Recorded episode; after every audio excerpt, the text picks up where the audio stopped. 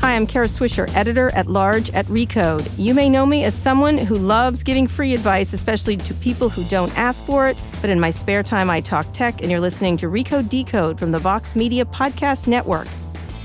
Today in the red chair is Jessica Weisberg, an award winning writer whose new book is called Asking for a Friend. It's a tour of three centuries of advice givers who have made their names and sometimes their fortunes by telling Americans what to do. She also works at Gimlet Media and previously was a producer at Vice News Tonight and on the hit podcast Serial. We have a lot to talk about. Jessica, welcome to Recode Decode. Thank you so much. What an interesting career you've had. Why don't you go through that? Because we always ask about people's careers and how they got to where they got. So sure. I want to understand how you got to your advice giving book, essentially. Sure. Um, so my advice giving book, um, it the way it started was I was at the New Yorker mm-hmm. a number of years ago. Doing writing? I was a fact checker and I was writing a lot for the website. And mm-hmm. I was mm-hmm. also writing this sort of anonymous book reviews in the mm-hmm. back of the book. So, in case you wondered who wrote those, it's okay. fact checkers. Okay. And, Why did um, you want to become a fact checker? Is that just like, oh, you got to work at the New Yorker? Or? It was sort of my, it was like, um, it was my first job. Mm-hmm. And, um, basically I thought um, it would be a great way. I'd never gone to journalism school, right? And I thought, like, what better way to it's learn a hard about journalism? job to get a fact checker at the New York. I bet it is. Yeah, I think so. I mean, I feel like I lucked into it, um, but everyone there has to speak a couple languages. Oh wow! Um, because they want they yeah. want to be able to fact check in other languages. Mm-hmm. So yeah, I mean, it's a really smart group of people, and I've kept in touch with all of the people I fact checked with, and mm-hmm. now they're my editors and mm-hmm. my colleagues, and so it was a really nice community. Right. It was like grad school without having to pay for sure. it. Perfect. So you were there. And? So I was there, and um, I was there was a book coming out at the time um, by Cheryl Strayed mm-hmm. called "Tiny Beautiful Things," and right. I said to my editor, "Oh, hey, I'd like to review that one. That one's interesting to me. I read it on the website." Mm-hmm. And my editor there, who I have a lot of respect for, was like, "Oh, we're not gonna we're not gonna review an advice book. That's right. not what we do." Yeah, yeah, and I was like, "Well, from her column." Um, yeah, um, Dear Sugar. Dear Sugar. So right. it was a really popular column at the time on the Rumpus, mm-hmm. and I had read it and thought it was really beautifully Explain written. the Rumpus for those who don't know. The Rumpus is a website that's sort of for literary types, I mm-hmm. would say, mm-hmm. um, and it's a really nice website. They have um, some original fiction. Um, but it's mostly sort of interviews with writers and profiles of writers.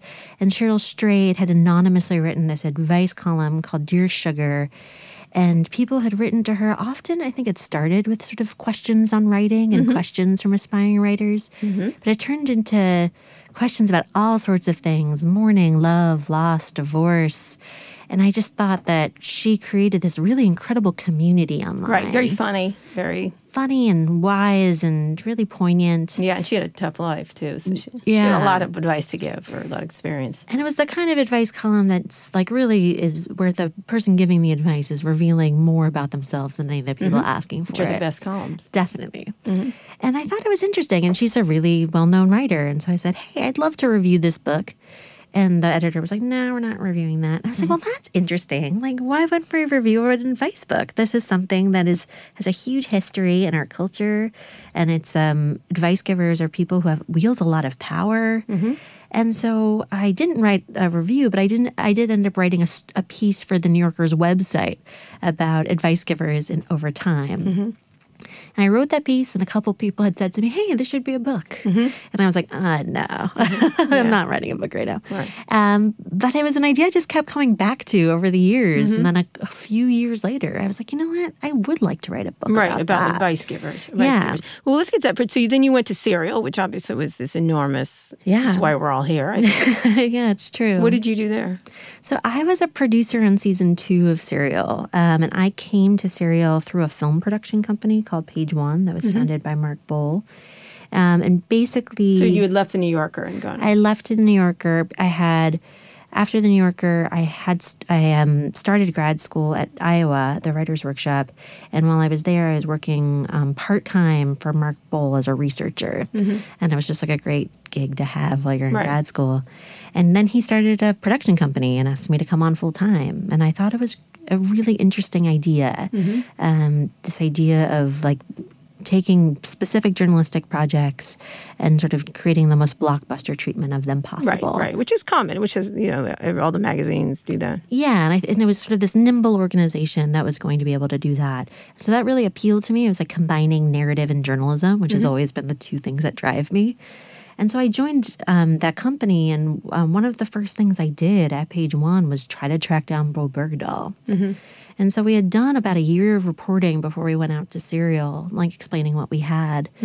And then um, once we showed them our materials, they were like, let's partner. And so then I spent the next year of my time um, at pretty much borrowed by Serial. Right, borrowed by Serial, working on the, the second part. Yeah. Talk about that experience. What what happened with that? Why was that so interesting? The Bo Bergdahl story? Yeah. Well, I think for a bunch of reasons. One, it was that he, um, I think Bo Bergdahl is a person who has a very lofty idea of himself as a per- and he sort of felt like what he did was standing up to something much bigger. And when you see what he did, it seemed just like a, a really scared kid who was in a Right. situation he didn't know what to do with. Mm-hmm. And I think what what the series I think the series did and hope it did was just sort of take that sort of contradiction and apply it to the whole war in Afghanistan. Um, and what was really appealing about it is that we could take one person's story and tell a story of an entire war. Sure. And you were doing it through audio. Yeah. Through audio. Did you did you have any uh, podcast experience or just I had done radio in college, so Oh, it was really it was like such a fun, wonderful homecoming for me to be able to come back to it. Right. And so you worked on that and went over then to the next project, which was uh, Gimlet, uh, I'm sorry, Vice uh, Media, Vice News Tonight. Mm-hmm. Yeah. Where you were features, the head of features. Yeah, I was the head of all the feature stories there. Yes. And that was sort of fast and millennial news kind of thing. yeah, Yeah. It was. I mean, I think It was It continues It continues. to attempt the, yeah, we did some stuff that was. uh, yeah, I think my the department I worked on worked on things that were a little bit slower and a little bit more. Um, took a little bit more time to come out, but I think what like the thing that was really exciting to me about Vice News was that it was a nightly news show where they were going to really curate the news, and it's something that I think the Daily, for instance, has done so well Mm-hmm. Yeah. that at a time when like we get one million news stories a day, Right. to have a source where it's like, no, you you only need these stories. Like Right. these are this is what you need to be an Right. informed citizen right now. Felt like a magazine though. yeah, but like a nightly magazine and Yeah. like a like an and so that really appealed to me because I think that's such a useful service in news right now. Super high concept. Yeah. It's a high concept, which is interesting. I'm always wary. I, I'm much older than you, but I was on a there was a show called West 57th uh, that CBS knew. I think it was CBS, and it was all the young reporters. And the, the beginning of it, you should go find it on the web because the opening scene is like ridiculous. They go running, like grab copy and run to the run right in front of the camera or and it was like Meredith Vieira when she was very young and stuff like that. It was it was a similar thing. It, it failed um, because it was the idea that news young people like news differently than old people kind of thing, which I always am sort of wary of. I don't think that's true. I don't either. I don't either. But it's designed. Vice News is designed that way, and that's the way it's sold. Mm-hmm. You know, which is interesting, and you know, untucked shirts and everything else. which Yeah, I'm like, exactly. and I I find myself like thinking.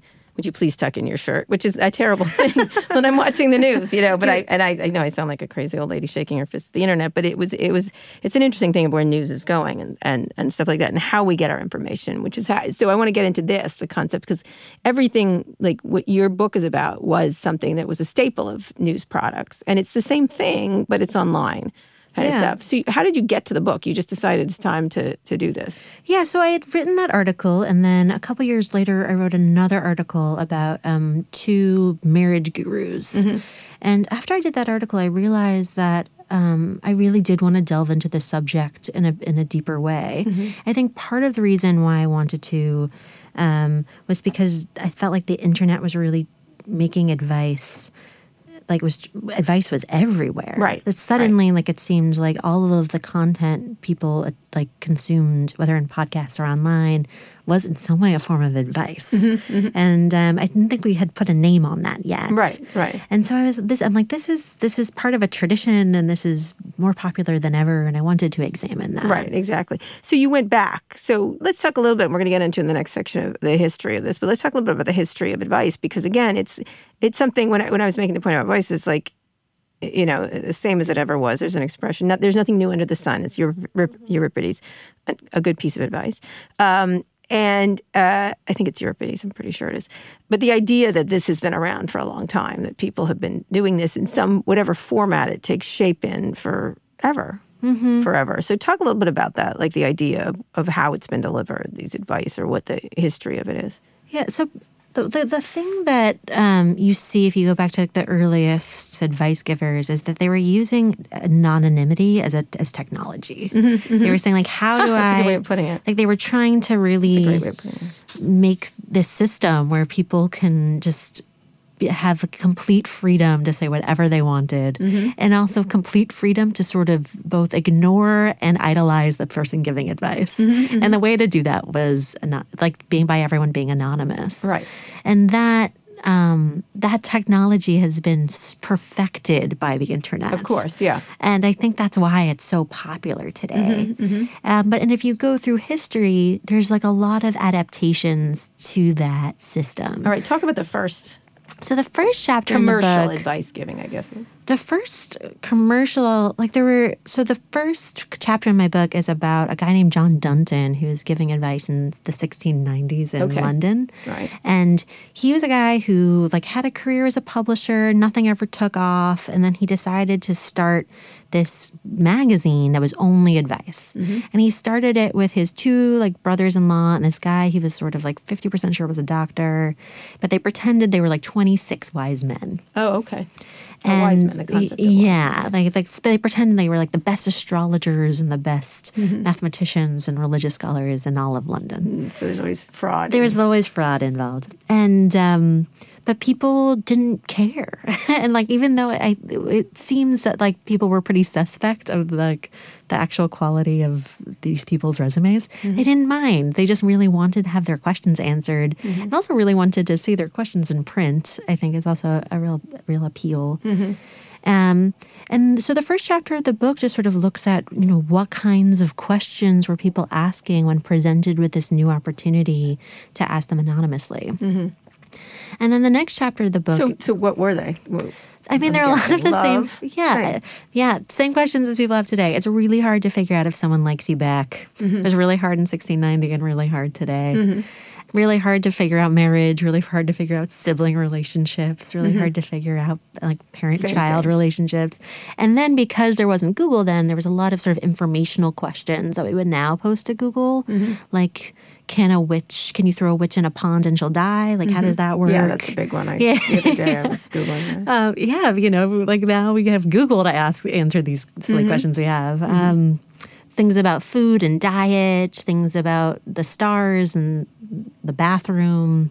Um, there's lots of questions about horse excrement, What about it? like why it has a certain shape. All right. You know, just the the kind of random questions we put to Google People. now. Yeah. Um, Well, we'll get in that later. I'll have a good story about Google uh, when- I first went there. oh, really? Yes. So th- this was just printed, and then there would be answers. Mm-hmm. Hugely popular. hugely popular and um and then so that's the first chapter of the book and then the second chapter of the book is about um, a guy named lord chesterfield and he wrote um he didn't mean to become an advice giver is what's interesting about him. Mm-hmm. So he had a child out of wedlock and he wrote his son letters mm-hmm. Uh, basically every day to sort of try to make up for the fact that he wasn't present in his life Right. and then when These these be a man letters, right? yeah. It's like be a man. This is how to like be in society and his advice is very strategic and very um a little bit heartless. It's like never say what you think, never say what you mean, always sort of adapt to the situation, never reveal too much of yourself. And then what happened was when um, Chesterfield died and left no money to his son's widow. Um, she was like, I'm going to get back at him by publishing all these letters. And the letters took off in America. And um, people were, when I say they took off, people, they were popular. Right. But they were also like hate read. People were very, people were really upset about it. And you can read letters between like John Adams and Abigail Adams about like how morally horrifying these letters are. Because of the advice itself. Yeah, because the advice itself, because the idea that people wouldn't be themselves, and Mm-hmm. the idea that people like that the the best way to be was to hide who you are. Mm-hmm. But the book was really popular in large part. What's it called? It, uh, the book was called "Letters to a Young Man," Ah, yeah. Yeah, that's right. um, and yeah, I think that the you know the, he the the book was super popular because it was giving people access to sort of think about things that nothing else was really giving them access to think about. I mean, Right. this was a time when most books were religious texts, Mm-hmm. and this was a book that was talking about things that people were thinking about, even if people weren't writing about it. And then it morphed into Benjamin Franklin. Yeah. So we're going to get to that when we get back, uh, who I think was the biggest advice Yeah. giver of all time. Is Greg. We're here with Jessica Weisberg. She's got a really great book called Asking for a Friend, and it's about advice givers over three centuries, which has sort of reached a, a new height with the internet. Today's show is brought to you by ZipRecruiter. Hiring is really hard. I know this myself. I have done a lot of hiring, and it's super hard to find people who have the right qualifications, if they're right for your company, they have the right background. And it's really important to have a place where you can have as much choice as possible. But when you go to ziprecruiter.com slash decode, hiring is easy. ZipRecruiter sends your job to over 100 of the web's leading job boards, but they don't stop there. With their powerful matching technology, ZipRecruiter scans thousands of resumes to find people with the right experience and invite them to apply to your job. As applications come in, ZipRecruiter analyzes each one and spotlights the top candidates so you never miss a great match. ZipRecruiter is the smartest way to hire. It's also the highest rated hiring site in America. Right now, my listeners can try ZipRecruiter for free at the exclusive web address ziprecruiter.com slash decode. That's D-E-C-O-D-E. Get started today at ziprecruiter.com slash decode. I hope you've already heard that our sister site, Vox, just launched a show on Netflix. It's called Explained, and every episode is a 15 minute deep dive into one important topic. This week, that topic is cryptocurrency. I've seen it, I love it, and I think you will too. It does a great job at answering the question why are people betting on cryptocurrency? It explains what cryptocurrencies actually are and how they work. It breaks down the history of currencies. And it explores why people love digital cash, you guessed it, for illegal stuff. It's narrated by Christian Slater, which is just amazing and odd at the same time. So go find it on Netflix. You can search for Vox or go straight to netflix.com slash explained. We're back with Jessica Weisberg. She's the author of Asking for a Friend. She's also had a million fantastic jobs. The last one, now she's working for Gimlet part time, correct? Uh, another podcast company, Great, and they make lots of great podcasts. We're talking about advice givers of the century, and we're, we're way back in the Ben Franklin times. So Ben Franklin had it was anonymous, and he gave advice, and that was one of his most popular things he did. It was absolutely. one He did a lot of other things. We might Yeah. want to thank him for, but yeah, he was a productive guy. Mm-hmm. Um, yeah, he what he did is he wrote advice and very smartly this is decided Poor Richard's Almanack, Mm, right? Poor Richard's Almanack. And what I didn't really appreciate about Poor Richard's Almanack until I really wrote, wrote the book was how funny it is. Mm-hmm. And like he did have the good sense to present really earnest advice with sort of a sarcastic tone. And Mm-hmm. Give me I an example. well, you know, like because poor Richard, Mm-hmm. it was the idea was like he didn't know how to make any money, Mm-hmm. and he didn't have a great relationship with his wife, and the idea of like taking financial advice from a guy who calls himself poor Richard is a Right. little ridiculous. Yeah.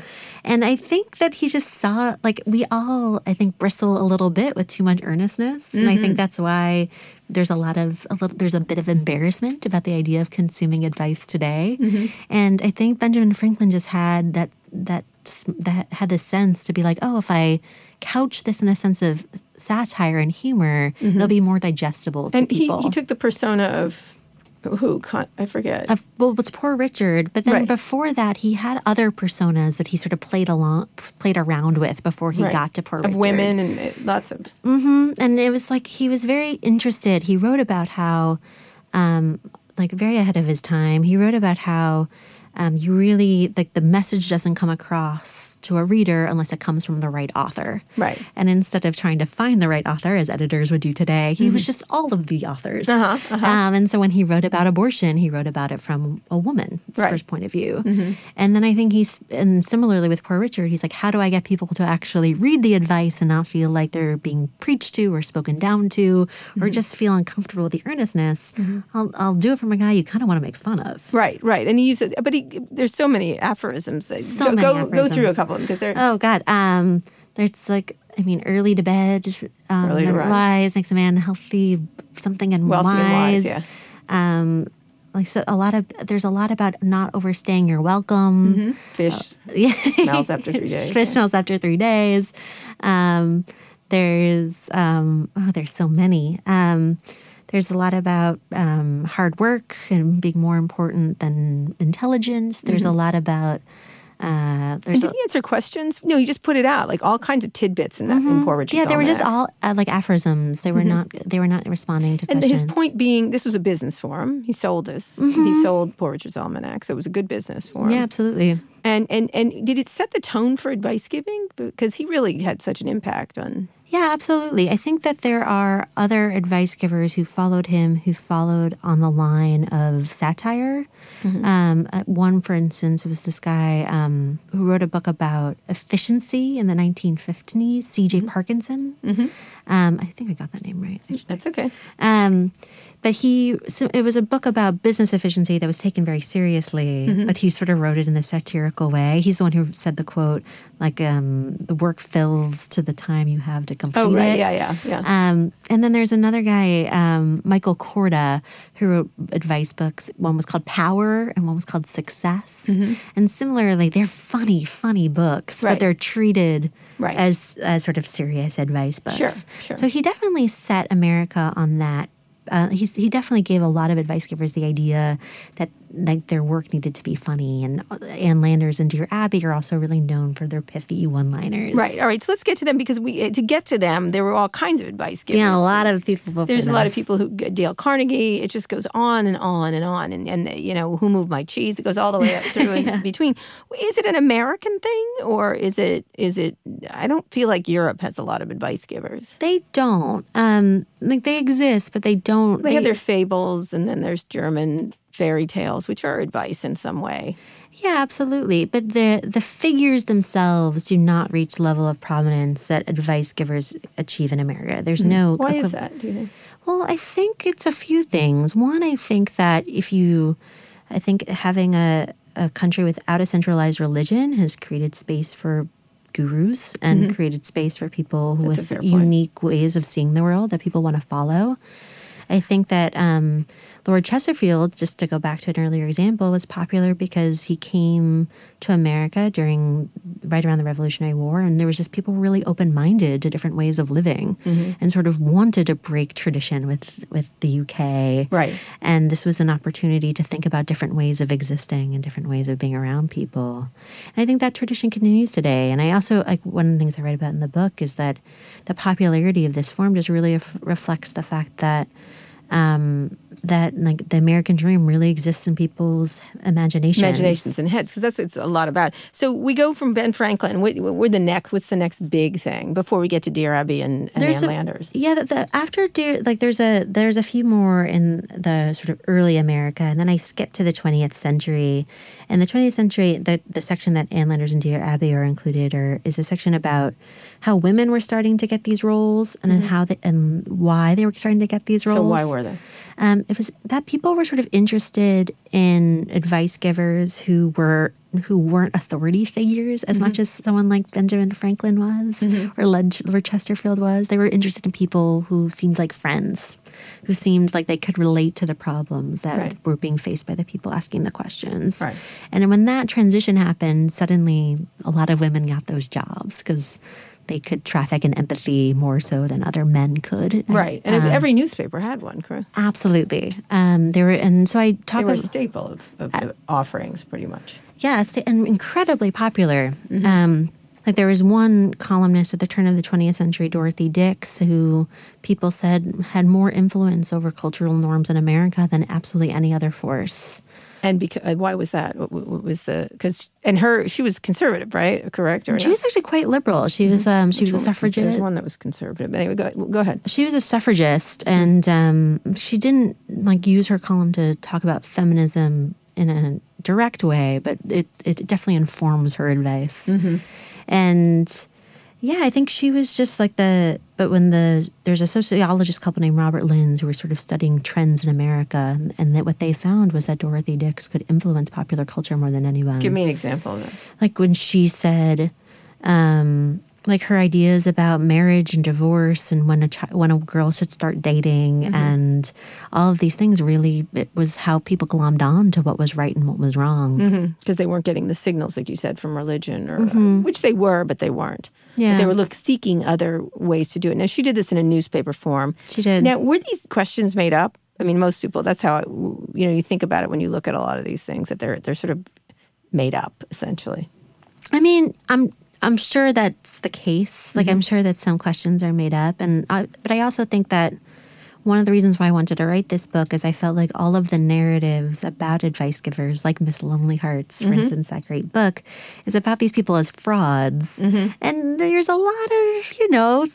There's there's some Talk about Miss Lonely Hearts so people understand the context. so Miss Lonelyhearts is a great book, um, and it's about a man who is pretending to be um, a, an advice, uh, pretending to be a woman in order to write an advice book, not advice book, an advice column um, for the Lovelorn, and he's.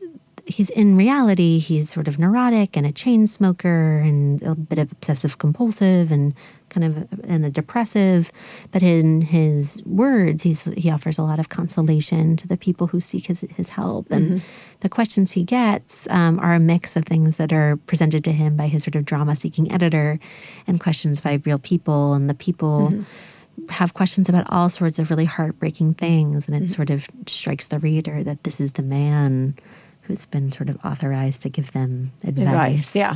So Um, so I felt like that because there was so much about the fraudulence of the advice giver, I was sort of interested in another question, which is like the power of the advice giver and the popularity of the advice giver. Mm-hmm. Right. So I don't look so much into the question of how many of these questions were made up, but I'm sure it's authority true. is an interesting question, but does it go, it does go back to the shaman idea, like the idea that there is a priest or a shaman or Mm-hmm. some because advice was, as you said, given by religious figures, often men. Yeah. Um, and and this is the way you behaved. Essentially, you followed along to them, um, even if you're seeking other versions of advice. Essentially, so there were lots of people like. Uh, but pre Ann Landers, all Mm-hmm. kinds of columnists, the Sob sister. There's all kind. They went on and on and on. Yeah.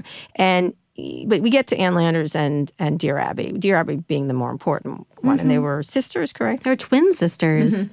They were twin sisters, and what happened was they, um, and the woman who would later become Ann Landers got the gig first at Mm-hmm. in Chicago, and um, their first few, her first months on the job, she and her sister co-wrote the columns because she was really overwhelmed. She had never written professionally before. How'd they find her?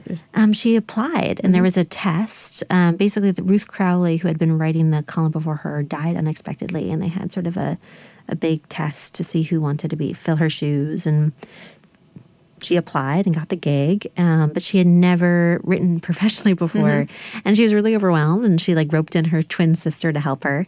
And then the Chicago, and her editors were like, "We can't have someone outside the paper reading all this confidential information. Sorry, that's not going to happen." Mm-hmm. And then the dear Abby was heartbroken because she really loved the job, and then mm-hmm. she sort of just browbeat editors in the, at the San Francisco Chronicle to give her a column of their own. Mm-hmm. And so within six months, they were competing with each other, and they were the only they were the two main advice columnists in America, and they weren't speaking for many years, and they were, were always trying to sort of get um, gigs out from under each other, and they had a very contentious relationship because they both took the same path.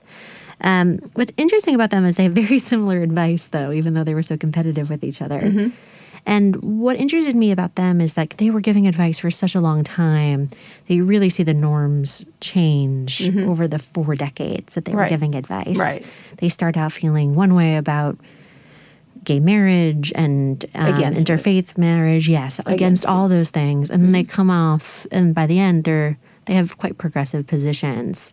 Was that dictated by the newspapers or by them themselves? by them. I mean, one thing that I think that they, one thing I will say is that I have found that becoming an advice giver, advice giving has sort of a reputation for conservatism of saying like this is the right way to behave here. Mm-hmm. Right. And I think that's why a lot of people bristle at the idea that there's like there are norms and people are censoring you to achieve Mm-hmm. Right. those norms. Right. But one thing I will say is that if you look at advice givers who stuck with the job for a long time, it has an, an impact of making people more progressive.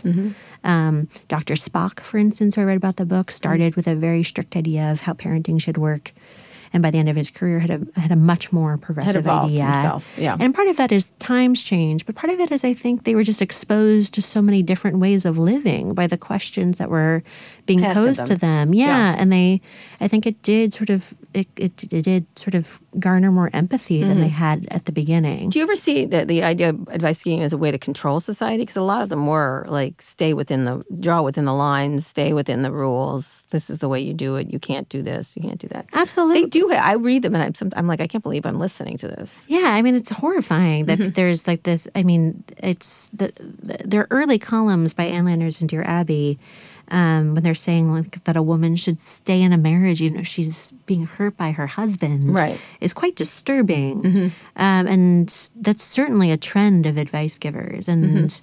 Um, the desire to have that role, the the role of say, of being the arbiter of what's right and wrong in America, I think inspires some interesting power hungry people. Right. Um, and you see that there's a there's a tension in all these people between wanting to help and wanting to achieve um, a, a very unique kind of power. And I was sort of interested in seeing that sort of balance. Is there any really awful advice givers, like who really were like that? Yeah, I mean, there were. I mean, I would say like I don't. I didn't. None of the people I wrote about the book I think are unilaterally awful because I just didn't think that would be a very interesting mm-hmm. book. Mm-hmm. Um, but I would say there are advice givers who I think are saying very irresponsible things in very public places, and that's been true throughout history. Well, for instance, like I, I see the things. Well, just as a contemporary example, mm-hmm. like I see a lot of things on Goop, and I'm like, oof, that's the Gwyneth Paltrow site, Yeah. and I'm like, oh, that's that seems pretty dangerous. Yeah, yeah, yeah. Um, like a lot of medical. So she wants you to put things in your in your various body parts Yeah, that that seem dangerous. yeah, that seems pretty risky. Right, right. Um, well, there's so- health stuff, and then there's per- personal stuff, emotional yeah, stuff. and then emotional stuff. I I think that there's. Um, yeah, I, I I mean, especially today when anyone can become an advice giver, Mm-hmm. and we don't. Ha- it's not like as much of a centralized role as it was with Dear Abby and Ann Mm-hmm. Landers. If you go looking on the internet, you can find some Anything. and we're going to get to that in the next section. Yeah. But uh, I want to finish up with Dear Abby. So, what happened to them? They they these they, they syndicated these columns. They were everywhere. They did- so basically they My grandmother used to read them both. Really? Oh yeah. Yeah, and my mom used to read them too. Helen Gurley Brown was much bigger for my mom, but Who was cosmopolitan? Yeah. She gave. She was more like everybody have sex, sex and a single girl, and yeah, but though it's really interesting to think about her advice sort of now in the era of Me Too, Mm-hmm. because she her advice was like if someone makes a pass at you, it's a compliment. right. Yeah. And and she was also like such an inspiring person for people like my mom Mm-hmm. who didn't know that many women who worked. And I was like you should work, women should work, but if a, if your boss makes a pass at you, yeah. it's fine. So Yeah. you read that today, and it's sort of Yeah. horrifying. Well, nothing ever holds up, does it? Yeah. So I mean, like, so it's hard. So, So you in, can watch societal norms change with the advice givers. which I think Absolutely. is, is that's what's interesting about it in lots of ways, and it, it's interesting that they that they're not accountable for what they've said in some cases. They they'll make these like what you're talking about with Ann Landers about staying in a marriage that's dangerous. Mm-hmm. Um, they're not necessarily accountable. yeah, that's like the that's it's a slippery role because they're not politicians and they're Right. not academics. They're just people. Your people are seeking for advice, so it gives them a lot of flexibility, um, a lot of moral flexibility, and you see people sort of shifting their values over time to reflect those of the time they're in. Absolutely. All right, we're here with Jessica Weisberg. She has a new book called Asking for a Friend. It's about advice givers over time. When we get back, we're going to talk about the internet and how that's changed that. Today's show is brought to you by OneBlade. A lot of men struggle with shaving. From ingrown hairs to razor burn to just overall skin irritation, it's a painful chore that most men don't enjoy. Now there's a razor that takes the pain out of shaving and makes it an enjoyable experience that you actually look forward to. It's called OneBlade. OneBlade will give you the best shave of your life with no razor burn or ingrown hairs. It's been obsessively engineered to be the optimal tool for performance shaving. From the perfect pivot and weight to the finest materials, such as ultra high grade German stainless steel. It's an heirloom quality razor you can pass down for generations. Each one is hand assembled and serial numbered. And every one blade is backed by a full 60 day money back guarantee and a lifetime warranty. So if your family has been asking what you want on Father's Day, give them this URL, onebladeshave.com slash recode. Just for Father's Day, you'll receive a free Yeti Rambler with all razor purchases. Visit onebladeshave.com slash recode.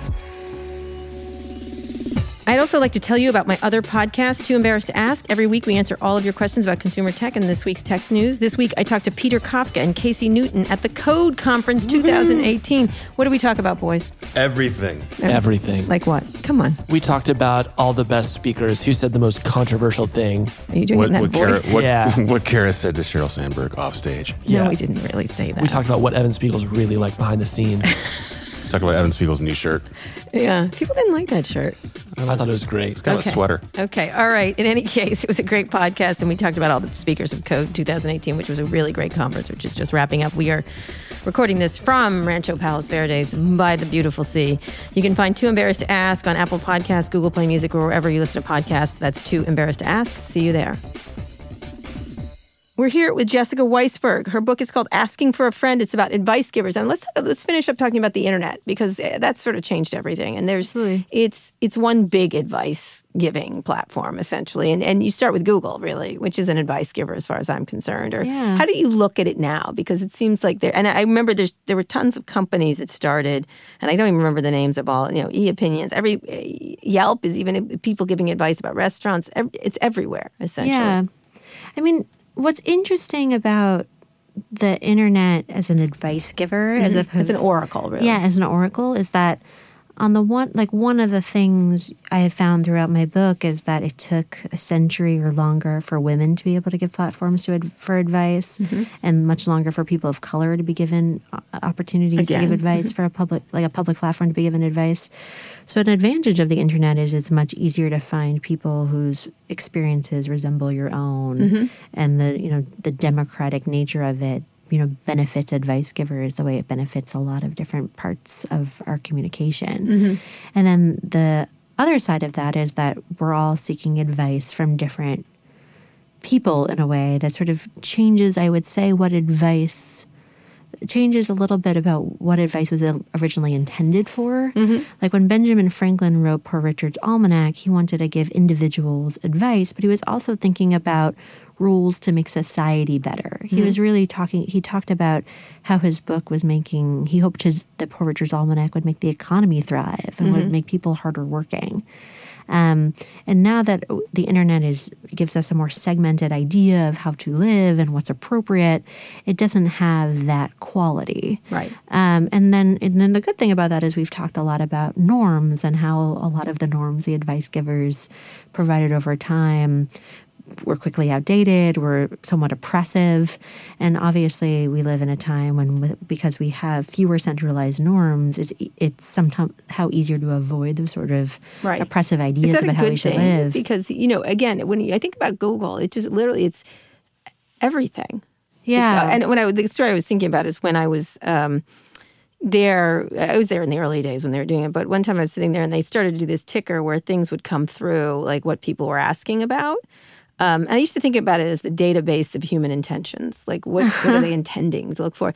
And so you'd see they would screen out the porn stuff, which which was quite a lot, and their, the queries and things like that.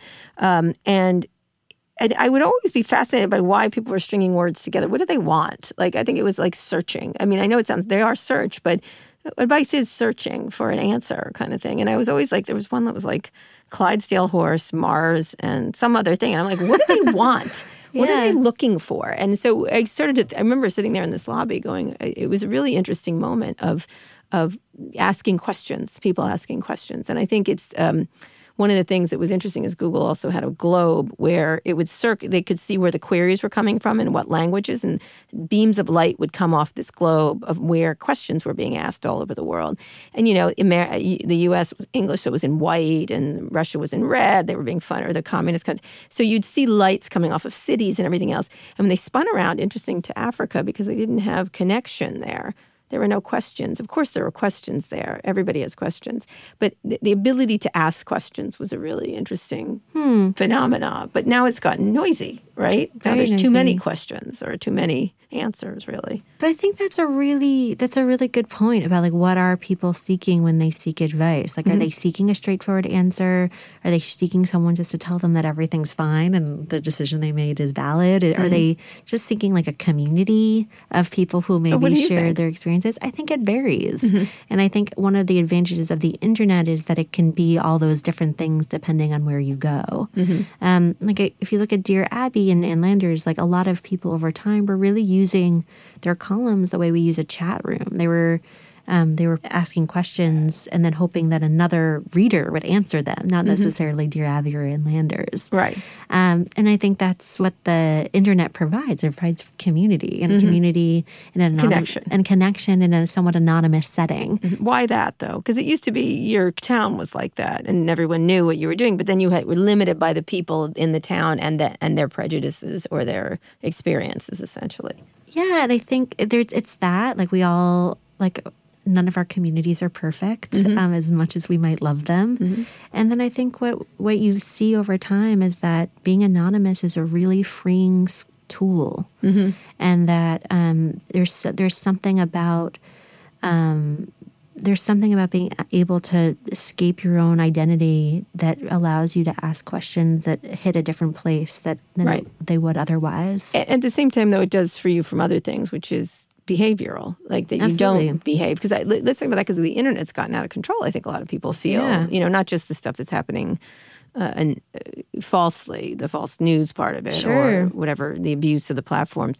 but the idea that it's and it's it's a cesspool, really. It's a noise, like Twitter. I'm thinking of that, where there's tons of advice on Twitter. Yeah, I mean one of the one of the things that sort of raised the stakes of the book for me was when, um, or made me relate to the people I was writing f- for was when when President Trump was elected. I thought a lot about how um, there were suddenly people in real life and on the internet saying things that were just so bigoted and so hateful, and that these advice givers, while they were trying to censor people, they were trying to create um, like it was in the name of people treating each other civilly. Um, and I one of the people I interviewed for the book was Miss Manners, Yeah, Judy Manning. who's wonderful and For the Washington Post. yeah, I her. and she's great, and she talks a lot about how, um, like she wishes people were a little less honest online, Right. and that um, and that she sees sort of etiquette as sort of a way to combat bigotry. And I think that just the changes of online and just how big of a cesspool it became made me sort of relate more to the sort of formalized uh, formalized ideas of advice that sort of older people gave, even if it was sort of very strict in terms of how people should behave, that the intention of creating those standards of behavior was Mm-hmm. a good intention, even if it also did restrict the way people, it made people feel bad about themselves. Is there any way to take the to put the good with the. you can't take put the top back on? No, you can't. I mean, it's interesting because I think it has degenerated conversations, degenerated advice, and people are confused almost continually. Yeah. I mean, I feel that way, and I'm an older person. But you know, my kids, they, you know, it, it, it's a very conf- there's no central advice situation anymore, or there's mm-hmm. no one you trust to give good advice. It- maybe Oprah. I'm trying to think. Yeah, that, I often quote Oprah. I don't know why. I just do because she makes sense. But is there is there in this noisy, cacophonous situation we've gotten ourselves into? Is there where does advice go? What happens to it? Yeah, I think it's very, very individualized. You mm-hmm. go online and you you type in whatever search terms mm-hmm. that you like are inspired to type in and you sort of go down the rabbit hole that you've found for yourself. Mm-hmm. And what's interesting is that on the one hand, it's this idea of you can be connected to anyone, anyone in the world, but it's such an individualized experience. You're not necessarily um, the the the answers you're seeking aren't necessarily sort of corresponding with the answers anyone else with the same problem is seeking because there's such a cacophony. So what do you imagine happening? Because then you can think of AI, all kinds of things. They can give you advice too. Like Oh, yeah. computers can give you advice and probably better advice than people in lots of ways. Or statistically speaking, if you do this or you do that, um, where do you imagine it going? Where advice is going? I think the history of vice is also the history of media, mm-hmm. and I think it's headed in the same direction that media Which is is going, which is say? chaotic, mm-hmm. and that the sort of standards and taste are just becoming more fragmented in terms of what people are seeking and what we consider "quote unquote" good. Um, I think that's happening in every way in the media. Is there a big advice giver now online? You would say. Well, there's all the There's- YouTube stars. There's the all- YouTube stars, and of course, there's Oprah, and then there's all the advice givers who sort of fall like under the Oprah umbrella. right. Um, and then, but other than that, it's YouTube Dr. stars, Phil. Dr. Phil, Martha Beck, who I write about in the book. Um, So there's there's Oprah, but other than that, it's just everyone. It's celebrities who offer advice on their Twitter feed and YouTube stars who offer advice on um, in a variety of format fa- formats, and it's Quora where I think people it's like a it's, It's- really it's an answer yeah. for advice. Answer. Answers, they'd say. Yeah. Yeah. Um, but yeah, I think it's it's become more and more fragmented, and that's the way the media is going. Adv- like, not just. Do you imagine there ever being a big advice giver or big central anything for humanity? Or the country or wherever? I think that that's it's harder to imagine now. I think that because of just the it's harder to imagine one person being trusted by so many different segments of the population. Mm-hmm. Which isn't to say that like everyone trusted Benjamin Spock. A lot of people thought he was I mean, he got a lot of mm-hmm. people really disliked him and thought he mm-hmm. was too liberal, but he was very, very trusted by huge swaths of the population. Mm-hmm. And the idea of one person achieving that sort of um, for their for people to sort of um, to circle around one person seems somewhat impossible in our society today. What do you think? No, I don't think so. And Yeah. I think computers will be giving the advice at some Yeah. point, and probably good advice, probably better advice than people in a lot of ways. But then you lose the heart of it. Like AI can really mimic uh, people really well uh, over time. It better how? They will have, in terms of just information, it'll be better. Yeah. In terms of information, you will understand your patterns. They'll understand what you want. Um, I think you can get to points of, of machine learning or, or, or, advanced uh, artificial intelligence that will be quite strikingly uh, sympathetic, or, or at least mimicking sympathy or something. Um, and then you know you wonder if there's a feeling computer, like if there's a, a Right. feeling, like or or there's parts of your brain you can access. There's all kinds of you know. I just interviewed Michael Pollan about LSD and the change, how to change moods, and might that might be the way it goes. It might be chemical and uh, digital the way we feel better about love or whatever. I don't know. I don't know, but you can start to think where it could go. Yeah, absolutely. I think what's what's sort of we like we started the conversation with Cheryl Strayed Mm-hmm. as a person who sort of divulged so much about herself, and to me, like that, you, you AI will not be able to achieve that. The sort of connection with another person, the sort of deep pen pal type relationship that some advice givers were able to give Right. their readers, like that seems unachievable with AI. Even though I. I I, there is, I understand, like a sense of connection that people can have with AI. Mm-hmm. Yeah, yeah. But that, the idea that learning about someone else's experience and seeing yourself in their experience, that I feel like that will not be available. Mm-hmm. All right, all right. We'll see what happens. So, last question for you, Jessica. Um, what what's some of the best advice you got you got doing this? Do you have any advice for anybody? Sure. Do I have any advice for anybody?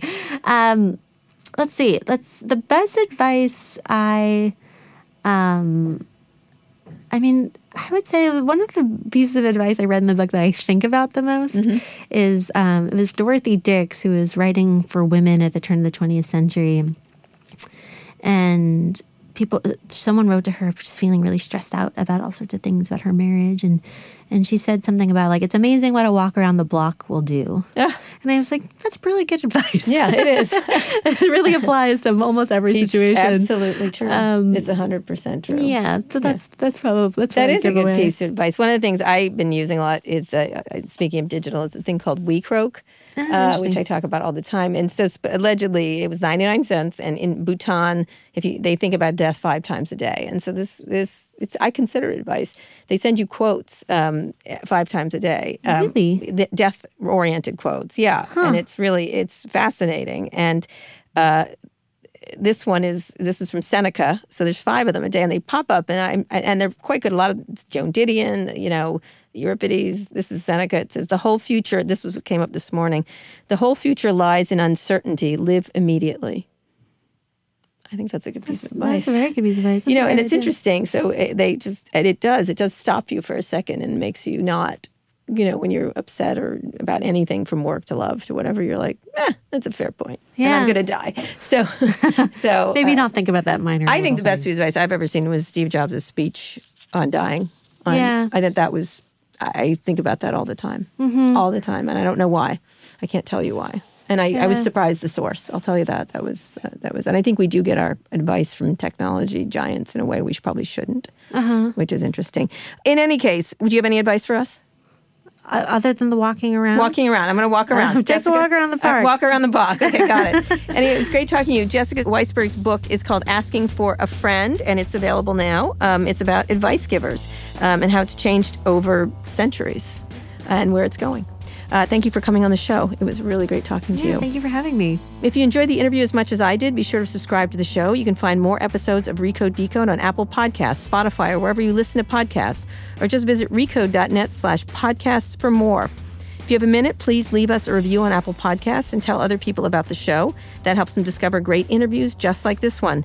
Now that you're done with this, you should check out our other podcasts, Too Embarrassed to Ask and Recode Media with Peter Kafka. You can find those shows wherever you found this one. Thanks for listening to this episode of Recode Decode, and thanks to our editor Joel Robbie and our producer Eric Johnson. I'll be back here on Saturday. Tune in then.